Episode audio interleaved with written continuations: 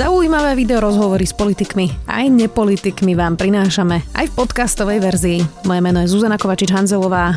Vítajte pri relácii Rozhovory ZKH v audioverzii.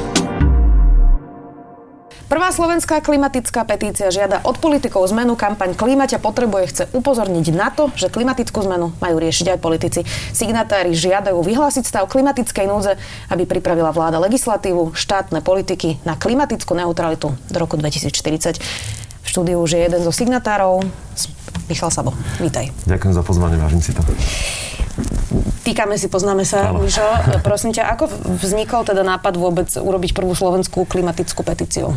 Ono, ten príbeh je mm, dosť turbulentný, lebo my sme si na začiatku povedali, že k 25 septembru ku globálnemu klimatickému štrajku, ktorý je vlastne pod vedením Grety Thunberg a Fridays for Future svetového, že urobíme nejakú iniciatívu, aby sme upozornili tým, že nebude sa štrajkovať v uliciach, ako sme boli zvyknutí v predchádzajúcich štrajkoch, že to potiahneme cez sociálne siete, aby sme upozornili na tú tému. No začali sme absolútnym minimalizmom v tomto poňatí a skončili sme teda pri maximalizme v podobe petície. On to nejako organicky sa vyvinulo v čase v priestore šiestich náčených, angažovaných ľudí, ktorí mesiac brainstormovali navzájom medzi sebou a a, mm, Aký máte cieľ? Ja som dnes ráno pozerala, že 56 tisíc podpisov tam bolo plus minus nejaké mm. drobné. Cieľ je 100 tisíc, aby sme dostali tú petíciu do Národnej rady Slovenskej republiky, aby sme parlament v úvodzokách zaviazali, aby sa tej téme venoval. Už sa vám ozvali nejakí politici? Uh, off record áno, ale uh, tak verejne nám vyjadrili podporu pani prezidentka, čo si naozaj nesmierne vážime. Uh, pán minister z životného prostredia, pán Budaj a mnohí ďalší jednotlivo uh, z um, povedzme to liberálnejších strán, ktoré tú tému vnímajú. No a čo je teda cieľom? E, ja som teda niektoré z tých bodov už e, čítala na začiatku, čiže stav klimatickej núdze, to je len taká akože deklarácia, asi predpokladám, a potom teda nejakú legislatívu. E, ale akú konkrétne? Čo to znamená pre Slovensko? Čo, čo by ste si predstavovali dosiahnuť? No, stav klimatickej núdze je nástroj, ktorý zaviaže všetky legislatívy, ktoré budú príjmané od istého momentu, aby bola každá legislatíva podriadená, respektíve nie, aby teda reflektovala na klimatickú zmenu. Aby sa nepríjmali, alebo teda nepodporovali napríklad špinavé biznisy, čo napríklad môže hroziť po vypnutí hornej nitry. Našim cieľom je pochopiteľne aj vzbudiť tú verejnú diskusiu o tom, aby, to, aby bol ten tlak z dola na politikov, ale aby sa viacej o tej téme rozprávalo. Na Slovensku celospoločenská diskusia má rôzne potony, ale chceme to dostať samozrejme do politického povedomia aj vzbudiť tú zodpovednosť u politikov, ale rozšíriť tú tému aj medzi bežných ľudí. Máš pocit, že politici okrem toho, že teda niekto deklaruje, že teda e, premyšľa nad klimatickou zmenou, že, že majú záujem túto tému riešiť, ale myslím skutočný záujem. Mm, pred uh, parlamentnými voľbami um, klimatické iniciatívy uh, iniciovali niečo, čo sa nazývalo klimatický dotazník, v ktorom sa tri zo štyroch uh, vládnych strán, vynímajúc slobodu a solidaritu, prihlásili nie zaviazali, ale prihlásili k podpore tých odvážnych klimatických cieľov. A my chceme tou petíciou zaviazať k tomu, aby sa naozaj tak správali. Hovoríme samozrejme o mm, znížení emisí skleníkových plynov o 65% do 2030 napríklad. Ako si sa ty vlastne dostal k tejto téme? Ja si pamätám, že ty si, ja teda nemám televíziu, ale pamätám si, že ty si bol porodca v nákupných maniačkách. Mm-hmm. Takže z toho takého fast fashion vlastne nejaká cesta teraz vlastne k tomu, že, že si dokonca som našla, že si greenfluencer, že tak sa to teraz hovorí. Je to, je to proces, je to evolúcia, mentálny reštart. Um, ono už aj v tých nákupných maniačkách, keď som bol ako porodca, tak prijal som tú ponuku, tú pozíciu pod podmienkou, že bude budem rozprávať naozaj, že v komerčnej relácii o fast fashion budem rozprávať o možnostiach, ako človek môže si vystavať napríklad kapsulový šatník, o udržateľnej móde. To sa mi celkom darilo. Potom po roku tú reláciu zrušili, takže neviem, či to bolo až také populárne, ale každopádne áno, už v tom, v tom momente to moje vnímanie, či už udržateľnej módy, ale celkovo témy udržateľnosti a tých zelených tém tam bolo. A e, systematicky sa tej téme venujem. A to už je naozaj otázka niekoľkých rokov. Či už súkromne, veď e, netajím sa tým, že nie je meso. Aj e, bol som členom rôznych iniciatív celoslovenských o voľne pohodenom odpade. Mm, takže pre mňa je to téma Ale ako dôležitá. si sa tam dostal, vieš? Lebo ty si dnes človek, um, ktorý zbiera smeti uh, v Petržalke mm-hmm. vo svojom voľnom čase, kto hovorí, že sa teda už niekoľko rokov obliká v second hande, ale prešiel si cestou, ktorá bola vlastne, môžem to nazvať aj opozitum? Mm, v tom momente áno, samozrejme. Bolo to, povedzme to, že sebauvedomenie si, alebo v istom momente môjho života som si povedal, že dosť, že jednoducho takto už nechcem žiť. Ja som v mediálnom biznise už cez 20 ročia a prešiel som si teda mnohými fázami a ono, keď v reálnom čase sleduješ ešte niektoré veci, ako sa v show biznise dejú a bol som aj v módnom biznise, keďže som pracoval v redakcii módneho časopisu. To sú pečate, ktoré tebou zahrkajú, ak s tým morálne nie si vysporiadaná. Takže tak sa to postupne nabaľovalo a explodovalo to do toho, že som si povedal, že jednoducho nechcem byť súčasťou niečoho, s čím nie som vyrovnaný e, ani psychicky, ani morálne. Jedna vec je teda e, klimatická petícia, ktorú ľudia môžu teda podpísať, ak to cítia rovnako ako vy. A druhá vec je, že čo má teda človek robiť sám e, pre tú klimatickú zmenu. Ty si už človek, ktorý, že možno sa to niekomu zdá, že extrém, hej, že zbieraš smeti, neješ meso, obliekaš sa v sekačoch a ľudia si hovoria, že tak to už je taký diskomfort. Chodím čo na Hanzelovú. Si... Chodíš peši na Hanzelovú. Čiže čo by si odporučil človeku, ktorý nás pozera a možno naozaj by chcel žiť lepšie, ale nechce prestať meso napríklad jesť, hej? Že, mm, že nechce robiť všetko, čo, čo robíš ty. Um, ani by som nepovedal, že žiť lepšie lebo predpokladám, že každý človek to tak nejak vnútorne má, že pre seba pre svojich najbližších chce to najlepšie. Um, nazval by som to žiť zodpovednejšie um, prevziať aj tú spoločenskú zodpovednosť. Každému radím um, aby začal v troškách, v malých úpravách a ono to samo, samo o sebe sa začne pomaly nabaľovať. Keď napríklad uh, viem, že teda, že kráčaš, uh, že uprednostňuješ aj zo zdravotných dôvodov to kráčanie, aj to je už krok, ako prispieť uh, um, zodpovedne um, v boji proti klimatickej zmene, pretože cestné emisie sú naozaj veľkou záťažou pre environment. Um, uh, radím iba začať pomaly zaujímať sa, študovať, sledovať ľudí, nesledovať influencerov, ktorí predávajú krémy a, a, a promujú fast fashion, ale sledovať ľudí, ktorí sa tej téme venujú a pomaly nasávať informácie a ono to tak nejak časom predpokladám, vo väčšine prípadov klikne.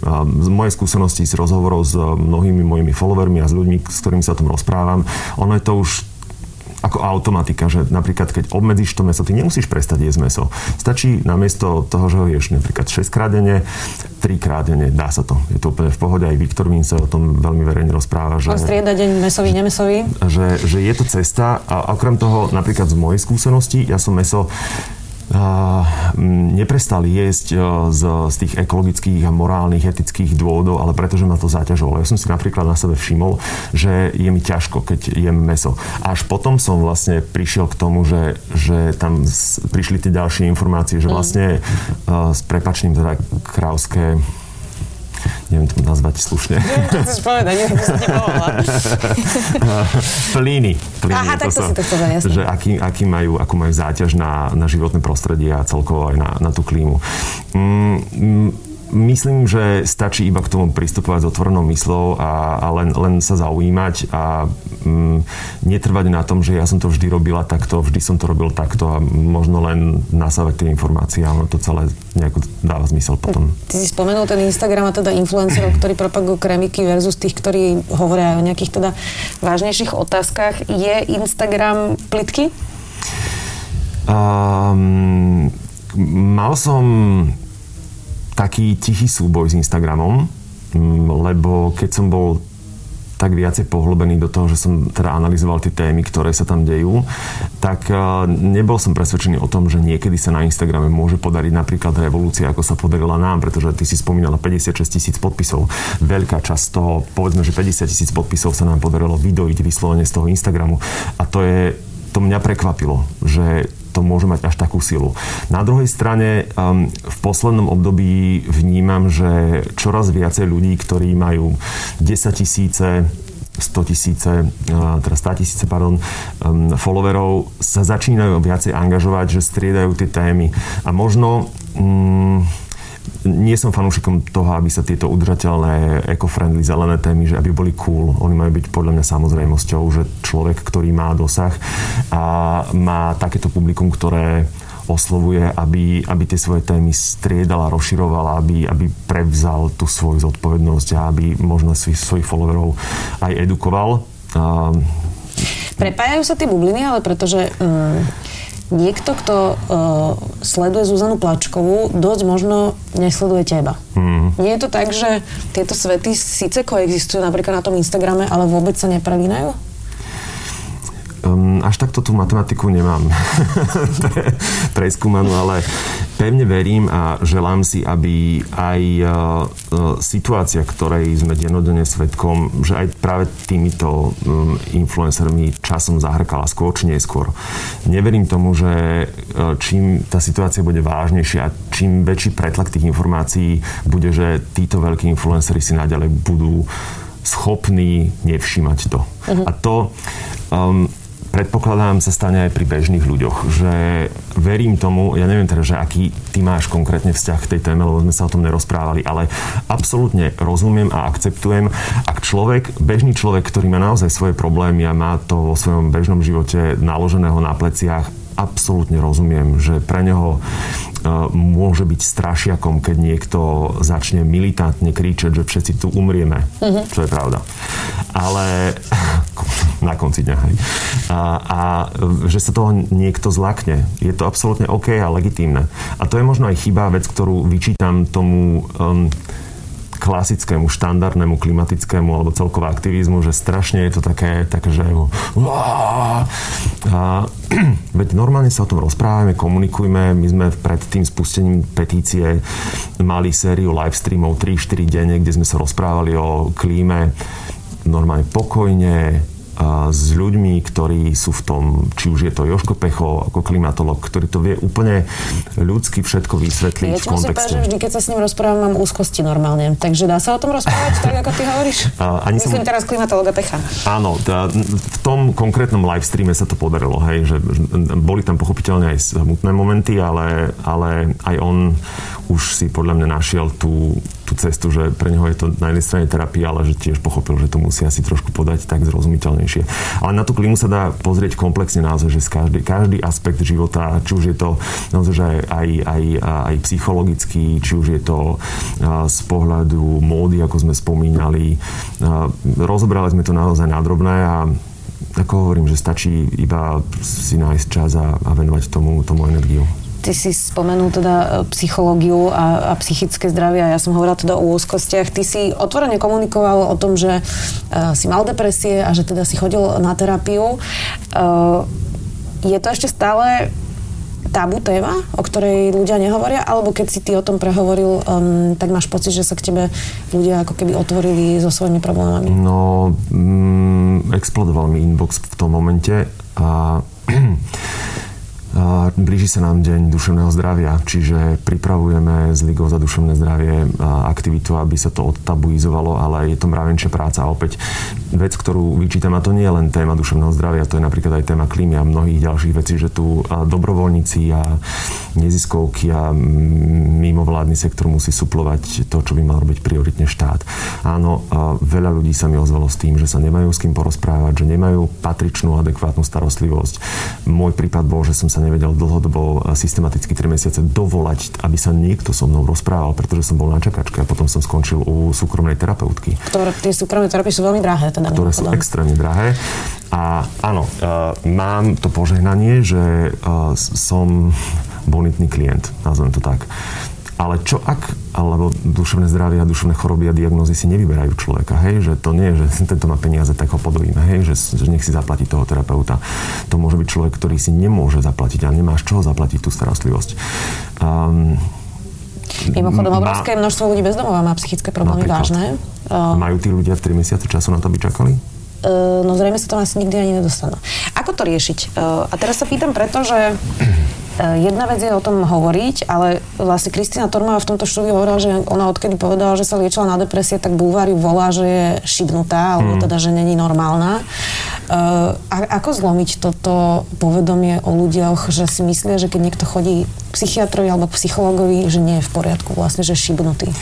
Mm, nemám na to odpoveď. Moja mm, e, rada, alebo teda moje stanovisko je, je k tomu iba, že byť čo najviac transparentný vo svojich emóciách. Ja keď mám naozaj, a to myslím si, že som v stave, kedy som schopný to uchopiť každú tú svoju náladu, lebo ono to trvá, ale ja sa vtedy vypnem pred svetom a som sám, rozmýšľam. Je napríklad to zbieranie odpadkov pri chorvátskom ramene. Áno, ja som mal v tom marci, uh, reálne ja som bol vyhoretý a bol som psychicky zhúžvaný a mne pomohol kontinuálny niekoľkohodinový denne pobyt v prírode a manuálna činnosť pri mojom nezastaviteľnom vlaku v hlave. To bolo niečo, čo ma vytiahlo z tej mizérie. Ale um, ak si znám, znám človek a, a si ochotný alebo ochotná o tom rozprávať, tak čo najviac transparentne. A to, že to um, bulvárne médiá prezentujú takto, tak potom to je maslo na ich hlave. Ešte jednu tému som s tebou chcela rozobrať a to je politika. Prečítala som si tvoj rozhovor e, pre denník N, kde si povedal, nie som veľký fanúšik súčasnej vlády. Uznávam, že odvolať smeru je to istá forma zlepšenia, ale považujem to skôr za akýsi prechodný krok a verím, že v budúcnosti budem mať aj ja v Národnej rade niekoho, kto bude zastupovať moje záujmy a hodnoty. Zatiaľ to tak nie je. Čiže s touto vládou nie si spokojný? Žiaľ nie. Prečo?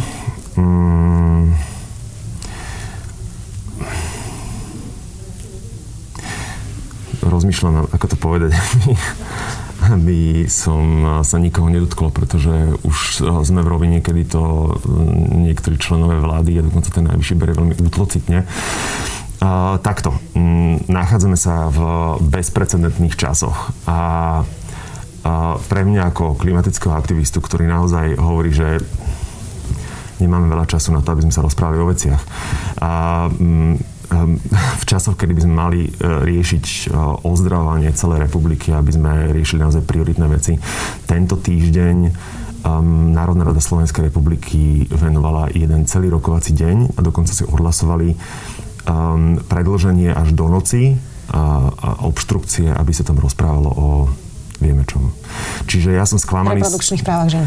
Ja som sklamaný z toho, a, že že sa tu naďalej ostrakizuje a, a vlastne sa to prechádza mlčaním a, a, a tá nečinnosť a chaotická komunikácia, vzájomné vnútorné, vnútorné rozbroje a dve koalície v jednej.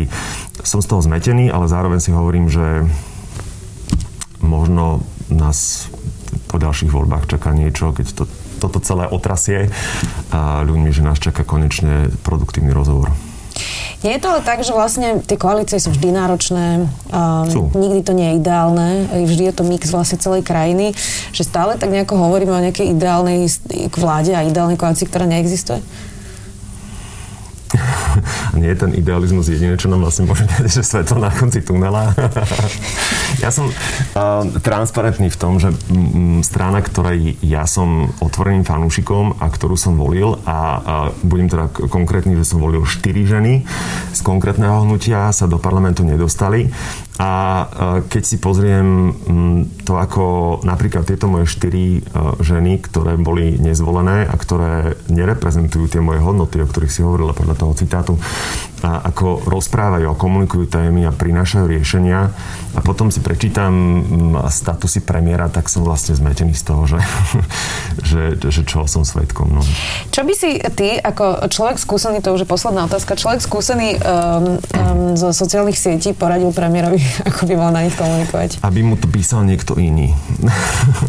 aby mu zobrali telefón, aby mu vypli Facebook, a zakázali používať Instagram a aby to spravoval niekto, kto je schopný dýchať a, a, a možno aj plánovať tie príspevky, vrátiť sa k ním ešte kým sú publikované, to je asi to, No, to, je, to je asi to najlepšie, lebo ja viem, že je púdový, úplne tomu, tomu rozumiem, ale s tou zodpovednosťou, ktorú má v rukách a hlavne pri tej polarizácii a strese a panike, v ktorej žijeme, a trošku, trošku dýchať.